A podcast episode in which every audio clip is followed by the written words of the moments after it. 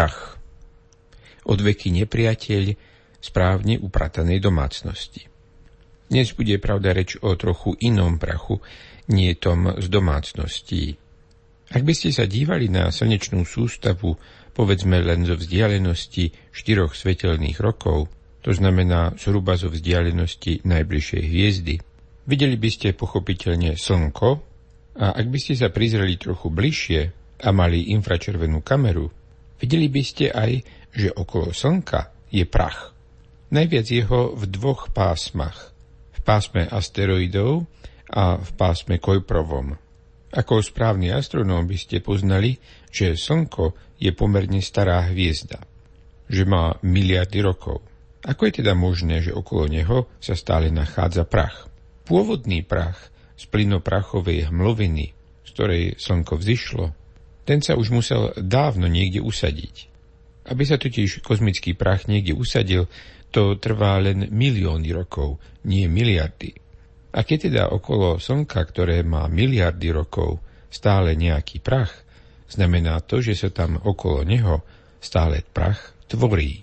No a najpravdepodobnejším zdrojom prachu sú zrážky malých telies slnečnej sústavy, asteroidov v pásme asteroidov a v Kuiperovom páse zrážkami telies Kuiperovho pásu. Mimochodom, väčšina asteroidov sa nachádza medzi Marsom a Jupiterom, a väčšina telies Kuiperovho pásu sa nachádza kdesi za dráhou Neptúna. Prítomnosť prachu v slnečnej sústave teda môžeme chápať ako dôkaz neustálych zrážok týchto telies. Dajú sa tieto zrážky dovodiť aj nejak inak? No, samozrejme, najjednoduchšie by bolo, keby sme nejakú takú zrážku videli. To je ale žiaľ veľmi nepravdepodobné. Ide totiž o malé telesá, ktoré sa pozorujú dosť ťažko, ich zrážky sú pomerne zriedkavé a my vlastne nevieme, kam sa máme pozerať, aby sme takú zrážku neprepásli. To, čo však poznáme celkom dobre, to sú dráhy asteroidov. Poznáme ich natoľko dobre, že vieme spočítať, kde sa ktorý asteroid nachádzal v minulosti, ktorá je na ľudské pomery ozaj nepredstaviteľná.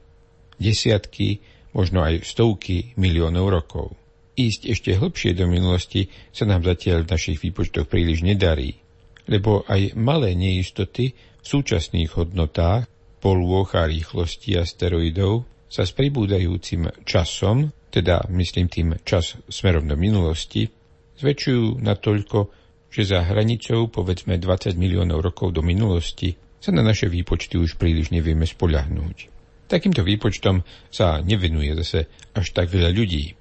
No a v septembrovom čísle Monthly Notices of the Royal Astronomical Society vyšiel článok o výsledkoch takýchto výpočtov, ktoré vykonali na Univerzite štátu São Paulo v Brazílii. Čo im tieto výpočty ukázali, aj to sa dozviete už o malú chvíľu.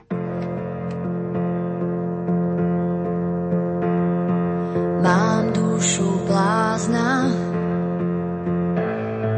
čo stále hľadá.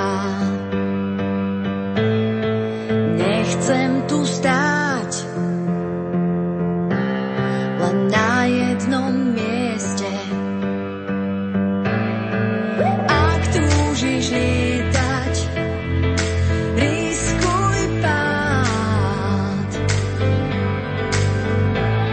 Veď vždy je tu niekto, kto ťa má rád, má ťa rád. Chyťme sa za ruky, duša je krásna.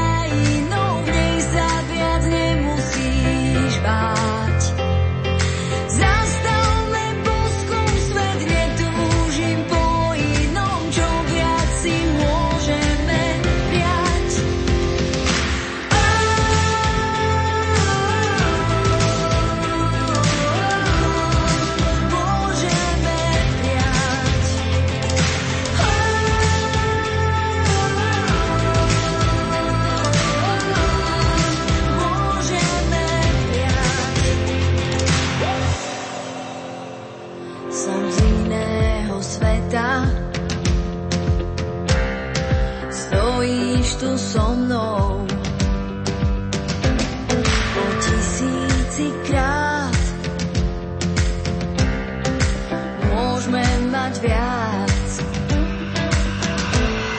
Ak túžiš lietať, riskuj pád. Veď vždy je tu niekto, kto ťa má rád, má ťa rád. Chytme sa za ruky, duša je krajinou, nej sa viac nemusíš báť.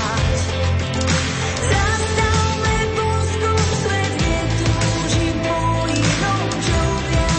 môžeme prijať. Môžeme prijať. Môžeme prijať. Nezabúdaj,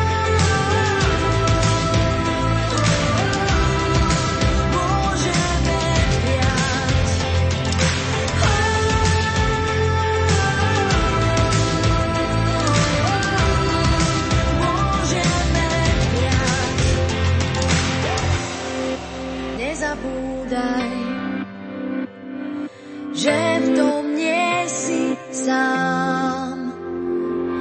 Chytme sa za ruky.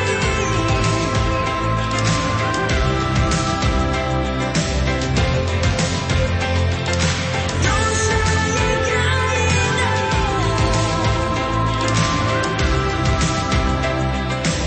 nezabúdaj,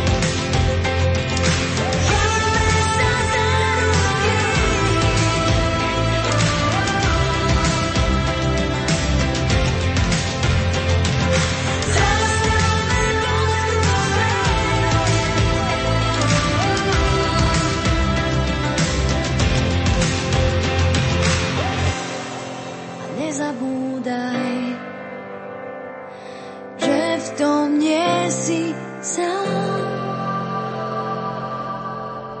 Dnes sa v príbytku svetla venujeme veľmi aktuálnemu výskumu. Zisťujeme, ako sa dostal do slnečnej sústavy prach. Vieme, že pôvodom tohto prachu sú asteroidy, ktoré letia medzi planétami a navzájom sa zrážajú. V septembrovom čísle Monthly Notices of the Royal Astronomical Society vyšiel článok, ktorého autori vypočítavali polohy asteroidov milióny rokov dozadu. Teda na akých miestach sa predtým vyskytovali.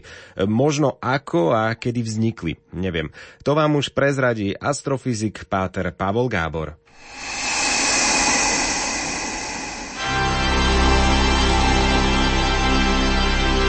Príbytok svetla. Výpočty im ukázali štyri nové rodiny asteroidov. V tomto zmysle je rodinou asteroidov taká skupina týchto telies, ktorá vznikla zo zrážky nejakých dvoch prvotných telies. Ako presne sa tieto dve telesá pohybovali, to sa dá určiť veľmi ťažko. Ale že niektoré z asteroidov, ktoré dnes poznáme, a poznáme ich asi pol miliardy, pochádzajú práve z tej jednej konkrétnej zrážky, to sa dá práve týmito metódami spočítať. Pravda za predpokladu, ako som už spomínal, že k tej zrážke nedošlo príliš dávno. No a aby som bol ešte celkom presný, nemusí vždy ísť len o klasickú zrážku. Môžu nastať aj iné scenáre. Napríklad do pomerne veľkého asteroidu môže naraziť maličký, v dôsledku čoho sa veľký asteroid poriadne roztočí. Tieto telesá často nedržia príliš dobre pokope. Ich gravitácia je veľmi slabá. A tak sa pri rýchlej rotácii môže také teleso rozletieť.